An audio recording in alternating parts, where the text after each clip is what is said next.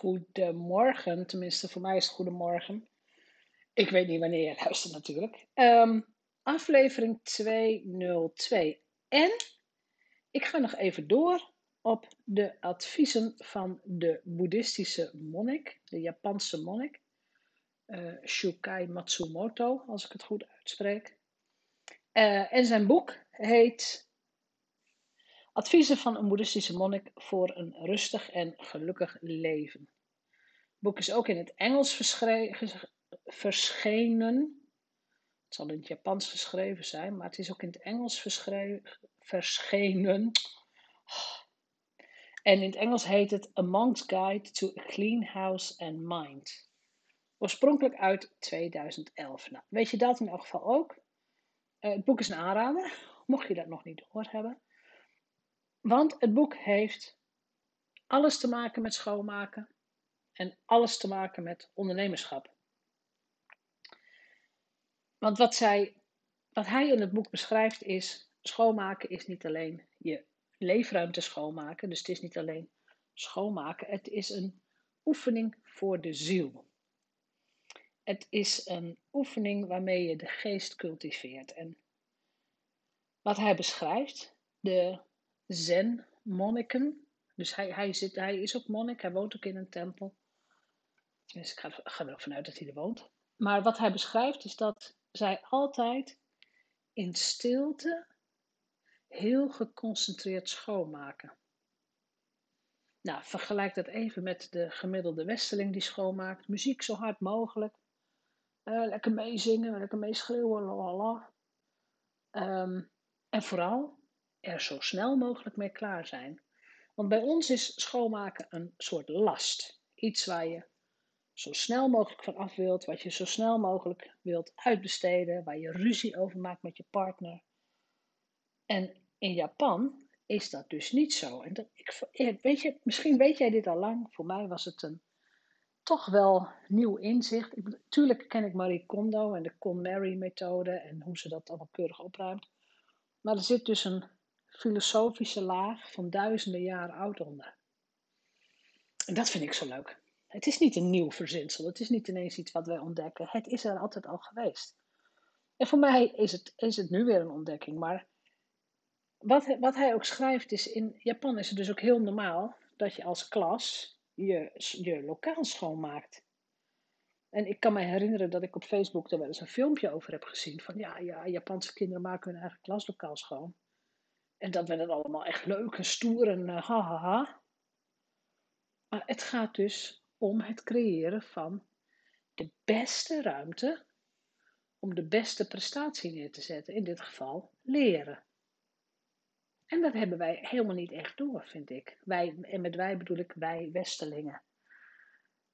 Als ik uh, nou, bijvoorbeeld Zoom-meetings. Als ik Zoom-meetings heb met uh, nou, zeker mensen die nog niet heel lang in mijn mastermind zitten of helemaal nog niet, dan is het soms heel rommelig op de achtergrond. Boekenkasten, doorgezakte uh, planken, allemaal, uh, nou ja, posters, plaatjes, foto's, dingen aan de muur, verlichting die niet heel goed is. Oftewel, het maakt geen geordende en schoongemaakte indruk.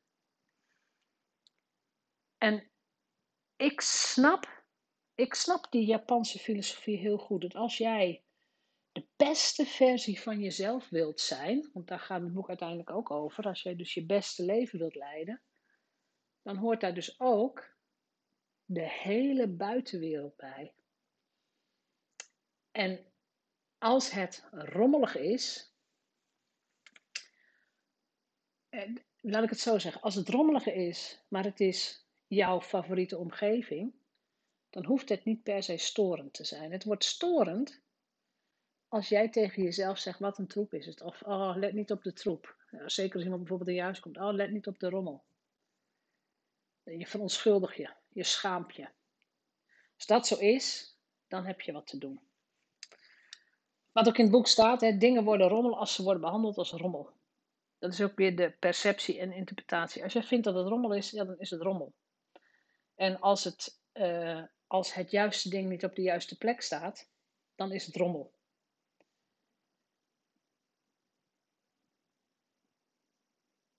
ik heb het boek erbij hoor, dus ik zoek ook even wat citaatjes. Het gaat ook om spullen.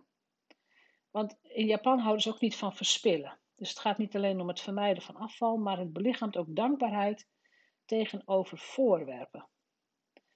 Mensen die voorwerpen niet respecteren, respecteren mensen niet. Dat is heel interessant.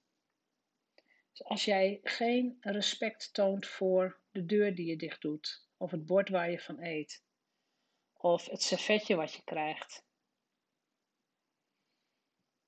dan respecteer je mensen ook niet. Dat is best een conclusie. Ik, ik, ik geloof er wel in. Ik geloof inderdaad, ik geloof heel erg.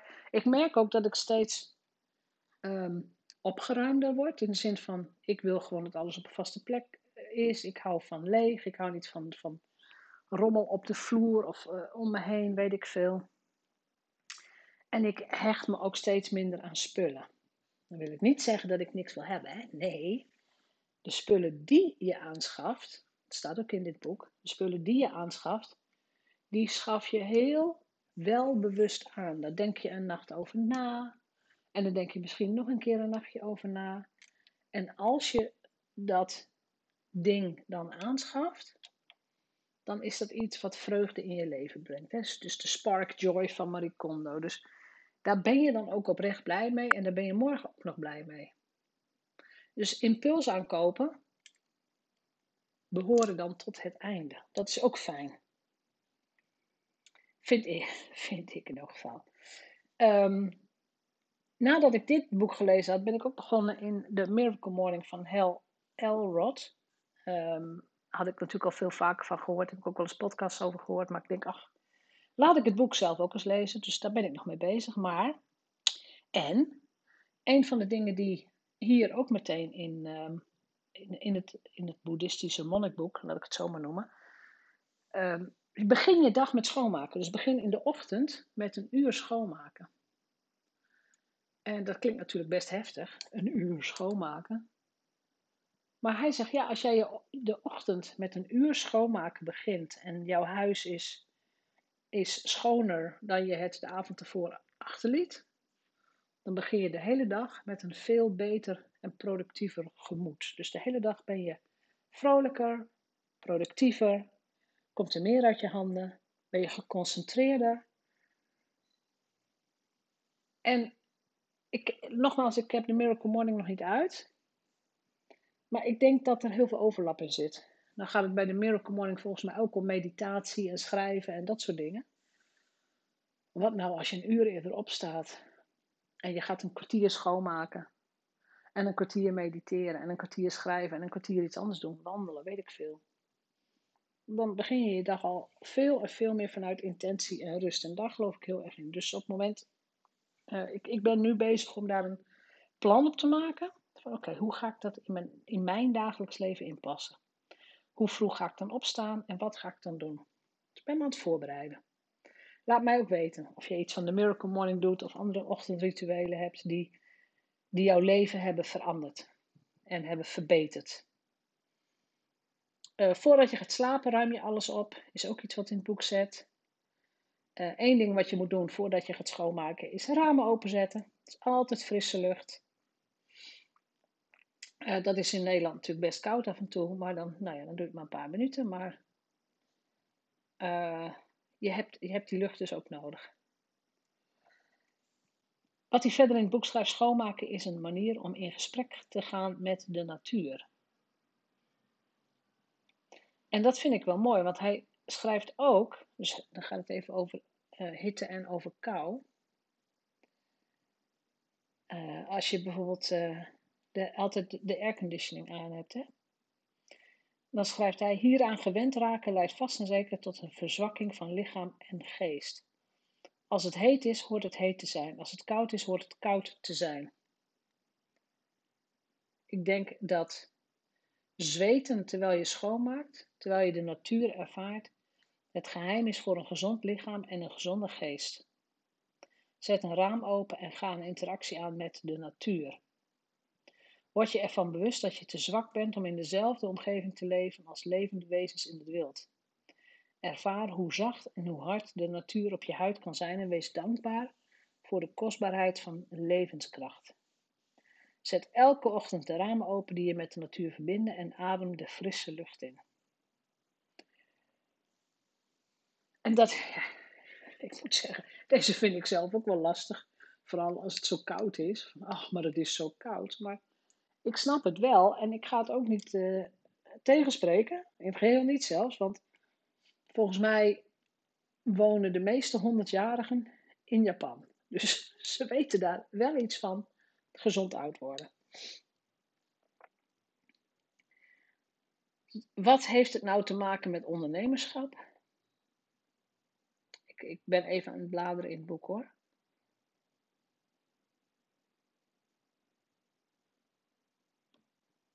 Ja. Wat heeft dit te maken met ondernemerschap? Ja, ik denk dat je dat zelf ook al wel kunt invullen. Van hou je zowel je binnenkant als je buitenkant schoon. Wat ik in een ander boek las is, uh, stel je even voor, jij wilt naar, weet ik veel, je gaat boodschappen doen. En dat is nogal een rommelige weg. Als jij boodschappen gaat doen en het is een rommelige weg, doe je schoenen aan. Of, of slippers of wat dan. Je doet iets aan. Waarom? Om je voeten te beschermen. Te beschermen tegen de negatieve invloed van die weg. Spijkers of glas of weet ik veel. Je beschermt je voeten. En wat ik in dat andere boek las is waarom beschermen wij onze mind, ons, onze ziel, ons brein, onze hersenen niet tegen dit soort negatieve invloeden? Waarom laten wij toe dat wij voortdurend negatieve impulsen, hè, slecht nieuws, moord en doodslag, ellende. Waarom laat je toe dat dat jouw geest zou ja, ver, ver, verdoezelen, bezoedelen, hoe, hoe zeg je het? Maar dat je daar zo door geraakt wordt of zo door beïnvloed wordt dat je niet meer helder kunt denken. En ik vond die metafoor van, hé, hey, je doet schoenen aan als de weg rommelig is. Dan doe je dus ook je oren dicht, metaforisch gezien, als er slecht nieuws is. Oftewel, uh, je zet de televisie niet meer aan, je leest alleen nog maar fijne boeken, je luistert naar mooie muziek. Je zoekt mensen om je heen die jou de goede inspiratie geven. Je vermijdt alle droeftoeters en azijnpissers en weet ik veel hoe ze genoemd worden. Die ga je vermijden. Waardoor je elke dag positieve inspiratie krijgt. En elke dag in de fijne flow van het werk en van persoonlijke ontwikkeling zit. En ik denk dat dat voor mij ook de essentie van het ondernemerschap is. Ik kan niet ondernemen als ik mezelf toesta om bijvoorbeeld mezelf te gaan vergelijken met concurrenten. Nou, zijn altijd mensen beter, slimmer, sneller, jonger, slanker, weet ik veel. Uh, dat, dat lukt mij niet, dus Ehm, ik gun iedereen zijn of haar plekje en, en focus op mezelf. Ik kan ook niet goed ondernemen als ik voortdurend het nieuws volg en daar triestig van word. Oftewel, dat vermijd ik ook. Ik kan ook niet ondernemen als ik het mezelf te druk maak. Als ik dus geen tijd voor reflectie en geen tijd voor verstilling heb. Dus mijn agenda is nooit te vol. Ja, er zijn drukke weken. Maar er zijn ook weken dat ik echt maar drie, vier afspraken per week heb. Dus dan werk ik, nou, maximaal tien uur. En de rest van de week is voor het uitwerken van plannen of nou, het lezen van materiaal, het volgen van een training. Om mezelf weer te verbeteren. En ik kan ook niet ondernemen met mensen om je heen die, die jou klein houden, die jou voortdurend naar beneden willen houden. En dat is ook iets waar ik heel scherp op ben in mijn mastermind groep een van mijn slogans is: wij worden samen miljonair. En die zin behelst heel veel. Dus die, die zin impliceert dat wij elkaar onvoorwaardelijk steunen. We zetten elkaar in het zonnetje. We promoten elkaars producten. En we zijn elkaars trouwe fans. En we zijn ook elkaars criticasters op een opbouwende manier. In de zin van, hé, hey, dit loopt nog niet lekker. Of, goh, als ik hierop klik, doet hij het niet. Of, heb je eraan gedacht om daar en daar iets tussen te zetten? Of voeg eens een video toe. Oftewel, bezig met de verbetering van die ander. Dat is voor mij echt de pure joy van het ondernemerschap. Ook te zien dat wat ik uitdraag, door de groep volledig omarmd wordt en ook geleefd wordt. Dus ze doen het ook. Ze zijn ook elkaars grootste fans. Ze komen in elkaars podcast. Ze steunen elkaar. Ze promoten elkaars campagnes. Ze helpen elkaar bij het verbeteren van webinars. Dit is ondernemerschap. Voor mij. Dit is, dit is gewoon de kern van groei, de kern van samen doen en de kern van, ja, van succes. Niemand wordt in zijn eentje miljonair. Nou, misschien zeg ik dat wel zo stellig, maar goed, ik ken ze niet. Ik, laat ik het zo zeggen, ik ken ze niet. Je hebt sowieso klanten nodig om miljonair te worden, dus. Ehm, maar wij hebben elkaar nodig. We hebben, het, we hebben het ook nodig dat we elkaars bullshit-overtuigingen onderuit halen. Dat als we iets spannends doen, dat we de steun van de groep ervaren. En dat we dus steeds die stap vooruit gaan. Nou, als ik jou was, zou ik het boek gewoon zelf lezen ook. Dus dit waren een paar mijmeringen uit dit boek. Dus het boek heet Veeg je zorgen weg. Dubbele punt, adviezen van een boeddhistische monnik voor een rustig en gelukkig leven. Het is verschenen bij Bruna. Uh, er staan nog veel meer wijsheden in, dus ik kan me heel goed voorstellen dat ik er nog vaker op terugkom. Maar voor vandaag is dit het. En ik heb voor vandaag maar één opdracht voor je en dat is: ga een uur schoonmaken. Ga een uur schoonmaken. Pak iets aan in je huis of in je omgeving waar jij je aan stoort. Dan moet jij eens zien hoe gelukkig je wordt als je dat elke dag doet. Goed, fijne dag en tot morgen.